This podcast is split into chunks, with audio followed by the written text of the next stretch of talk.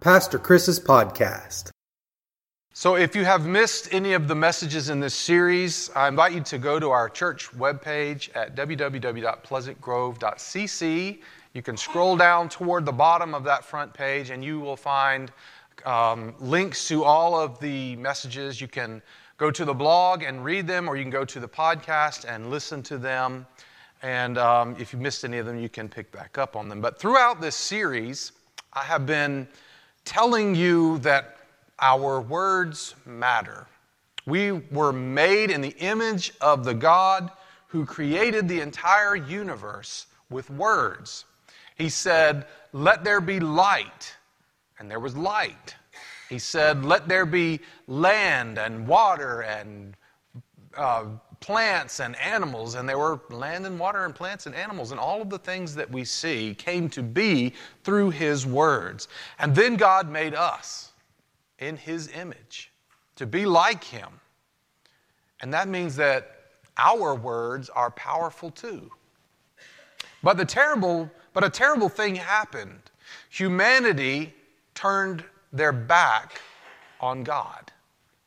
We walked away from the one who is the source of life and love and goodness. We chose our own path, and it has become a path of darkness and death and suffering and selfishness and hate. And so everything in our life has become rotten and corrupt and tainted. Even the good things in our life, like love and joy and pleasure, have become soured to a degree Sometimes they, they, they taste like a grape that looks so good and smells so good in your hand, but then when you pop it in your mouth and you bite into it, it's mushy and sour. And so the words we speak, which should bring blessing and life, often bring curses and death instead. I want to read to you from James chapter 3 and this will be verses 6 through 12. And among all the parts of the body, the tongue is a flame of fire. It is a whole world of wickedness, corrupting your entire body. It can set your whole life on fire, for it is set on fire by hell itself.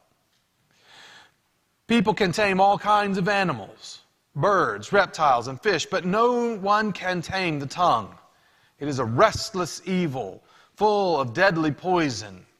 Sometimes it praises our Lord and Father, and sometimes it curses those who have been made in the image of God. And so blessing and cursing come pouring from the same mouth. Surely, my brothers and sisters, this is not right.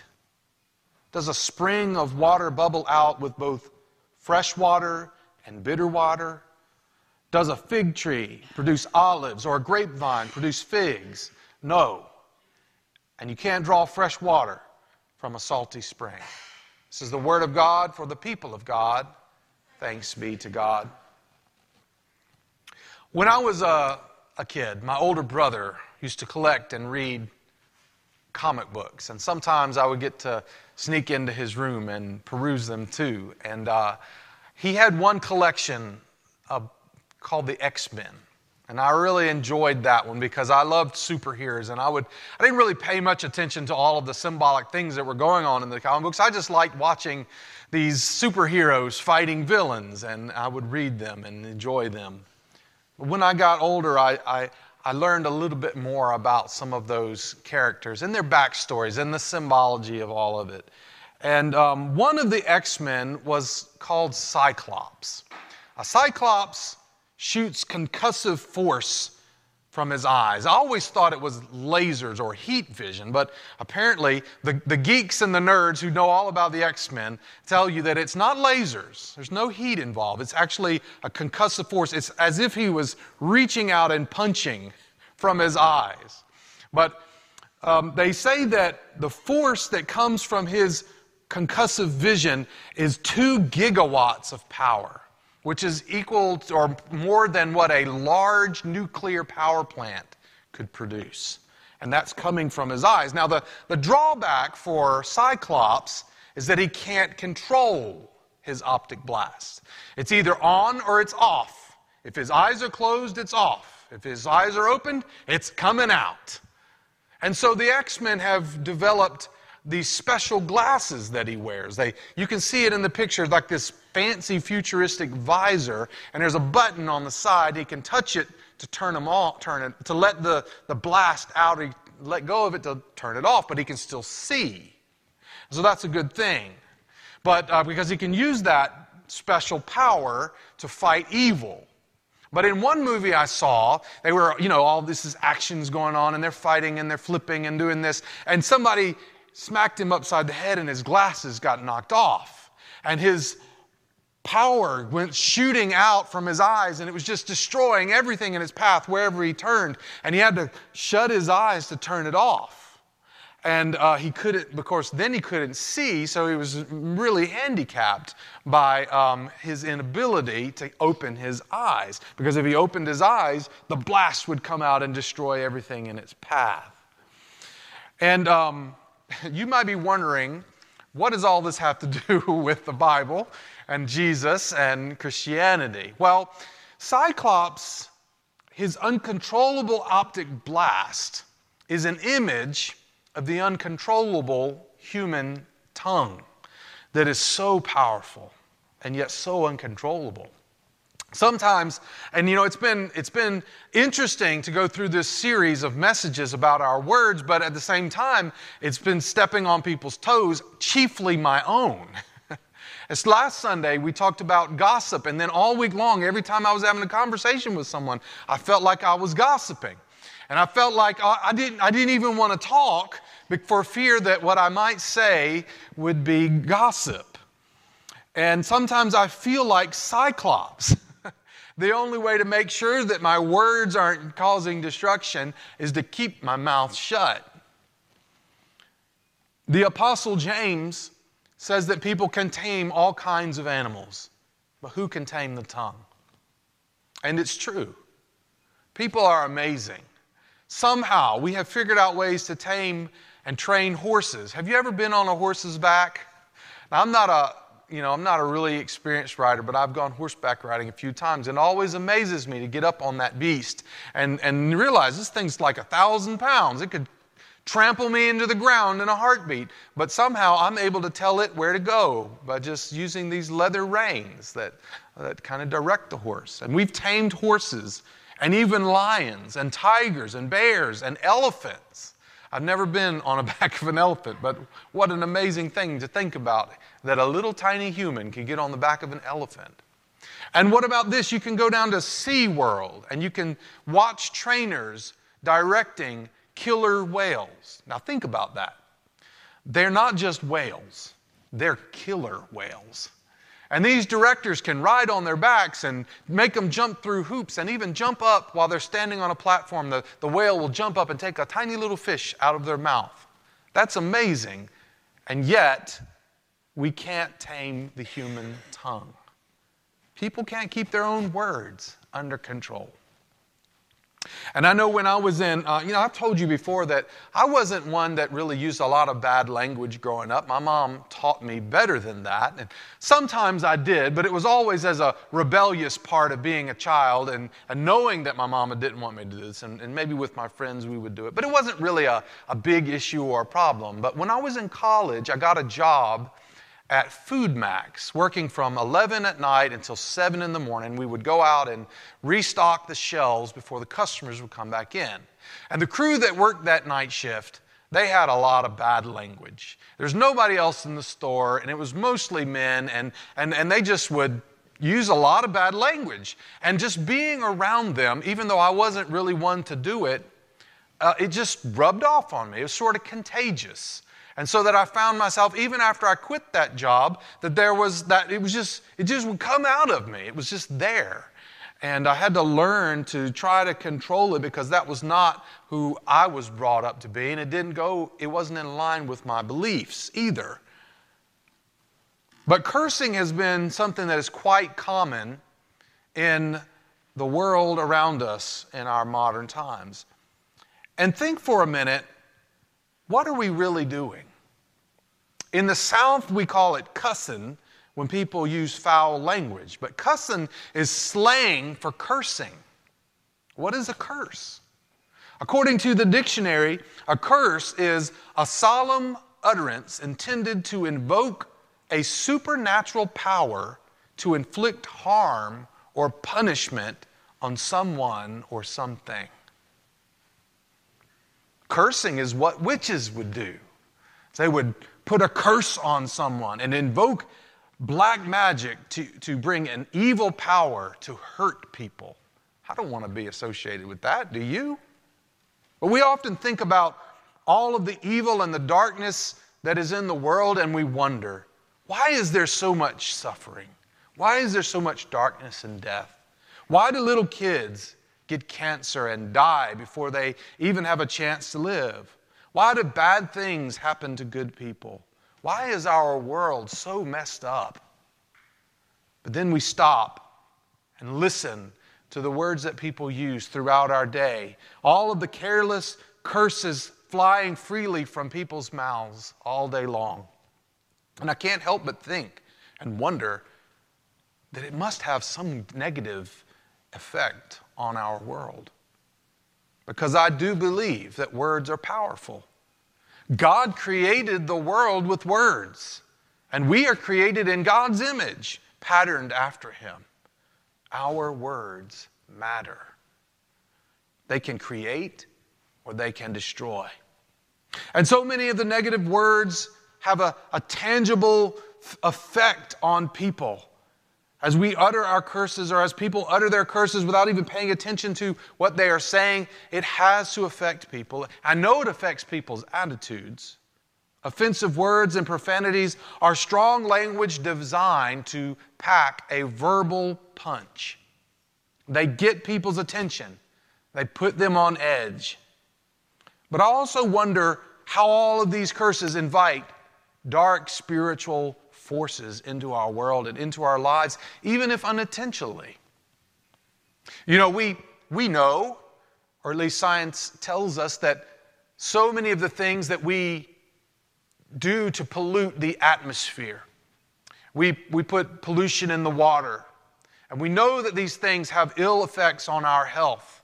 And that's why there's so many regulations and things to try to regulate uh, businesses uh, polluting the air and the water and the earth and the environment around us because scientists and doctors, medical professionals say that you know, we, we've seen so much more cancer and so much more illness in our time. And we, they wonder could it be that some of these pollutants that are out there in the environment are going into our physical bodies and are causing some of these illnesses? We can't study it in the same way as we could study air pollution or water pollution. But I wonder what about spiritual pollution? What about the things that we are putting out there into the spiritual realm? How might they be seeping in to our spirits and causing ill effects? Meanwhile, prayer and blessings are on the decline. How many people still pray every morning when they get up or every night before they go to bed? How many people say a blessing before their meal. We're so free with our curses, but what with our blessings? And we're quick to criticize, but do we encourage one another? It seems like most people today are far more willing to curse than they are to bless and encourage. Christians have a saying Jesus saves. He saves us from sin and from death. John 3:16 For God so loved the world that he gave his only son so that whoever believes in him shall not perish but have everlasting life. But Jesus saves us for more than just heaven. Jesus saves us for this life too. Jesus can change the way you act and even how you speak. He can make you a blessing instead of a curse. The X Man Cyclops wears a visor to control and to contain his incredibly powerful optic blast. Christians welcome Jesus into their heart to tame their uncontrollable behavior and their tongue. Jesus said in Mark 7, verses 20 to 22. It is what comes from inside that defiles you. For from within, out of a person's heart, come evil thoughts, sexual immorality, theft, murder, adultery, greed, wickedness, deceit, lustful desires, envy, slander, pride, and foolishness. The human heart is full of these kinds of disgusting wickedness. And from the human heart flows all kinds of filthy behavior and language. But when Jesus comes to live in our heart, he begins to clean us up from the inside out. If we will allow him, he will begin to throw out those evil desires and those thoughts. He will begin to move out that old brokenness and move in something better and healthier. He will disinfect all of the filth that coats the walls of our heart. It's not something that happens overnight, but it's a process that may take time, maybe even a whole lifetime. But eventually, as He cleans us out, what flows out from our heart becomes more and more godly, like Jesus. And since He is living in us, our actions become more and more Christ like. But we have to cooperate. Jesus won't force us to change. We have to be willing. We have to take our spiritual medicine and do the spiritual exercise needed to nurture the change Jesus wants to bring. Many of our spiritual habits that need to change are centered around our language. We cannot control our tongues like we can control killer whales. But Jesus can. I wanted to give you some practical things that might help you if your language is something that you struggle with. How can you change your language from cursing to blessing? The very first thing is ask Jesus to help you. It all starts with Him. We can't do it ourselves. But if Jesus can die on a cross and be in a tomb, buried and dead, and rise on the third day, then He can help you change the way you speak. Ask Him to help you and be ready for Him to help. A second tip I would give ask your friends to hold you accountable. Sometimes your friends will see things about the way you talk and things that you do that you don't see, and they can, and it, it's very helpful to have an honest friend who will say, Hey, you said you were going to do this. Let's see you follow through on it. And you know, sometimes, like in the instance of when I worked in the grocery store, the people that you hang around with, the way they talk affects you. And maybe they're not speaking in ways that are, are good and holy either. And it may be encouraging you or and wearing off on you. Maybe you can be the one that says to them, Hey, I know this is how we normally talk or you normally talk, but I'm trying to make a change, and I don't want to do that.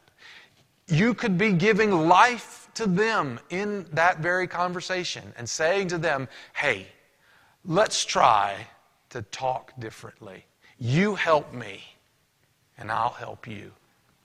And then your friends are helping to hold you accountable, and you're helping them hold, hold them accountable. Third, and this, I know this is going to sound silly, and that's fine. Find some replacement words. When you slam your finger in the door, say shoot, or dag nabbit, or gosh diddly oddly, like Ned Flanders on The Simpsons. You're going to sound stupid. You're going to sound silly. That's okay. Who cares? It may be a good thing that you sound silly. Because ultimately, what we're trying to get to is number four, where you think differently. So when you slam your finger with the hammer what comes to your mind is not a curse, but something better. Maybe you still got to yell out in pain. But even in your mind, what's coming to your mind is something different. I mean, Jesus was a carpenter. I'm sure, maybe, maybe he didn't because he was perfect, sinless, spotless Son of God. Maybe he never hit his finger with a hammer. I don't know. But if he ever did, what would he say? I wonder. I want to be like that. And if that makes me seem silly or stupid or unusual to people around me, praise the Lord God Almighty. I want to be that person. Don't you? The ungodly bring curses and death. But 1 Peter 2 9 reminds us you are not like that. For you are chosen people. You are royal priests, a holy nation, God's very own possession. Uh, as a result, you can show others the goodness of God. For he called you out of the darkness into his wonderful light. Christians have incredible power to bring goodness and light. We are blessed to be a blessing. All the families of the earth will be blessed through us. And God's kingdom will come upon the earth. Therefore, let us surrender control of our hearts and our tongues and our whole life to the Lord Jesus Christ, that He may use them to speak life into our world. As we close today, recognizing how difficult it is to walk in the light and how easy it is for me to fall and to stumble, I invite you to join with me in a confession of our sins, seeking the Lord's pardon and help as we move forward. The words will be on the screen. If you would stand with me as you are able, let us confess our sins to the Lord together. Most merciful God, we confess that we have sinned against you in thought, word, and deed by what we have done and by what we have left undone. We have not loved you with our whole heart. We have not loved our neighbors as ourselves. We are truly sorry and we humbly repent. For the sake of your Son, Jesus Christ, have mercy on us and forgive us, that we may delight in your will and walk in your ways to the glory of your name. Amen. I invite you, invite you to close your eyes and bow your head and have a moment just between you and the Lord to confess or to pray about whatever He has put on your heart.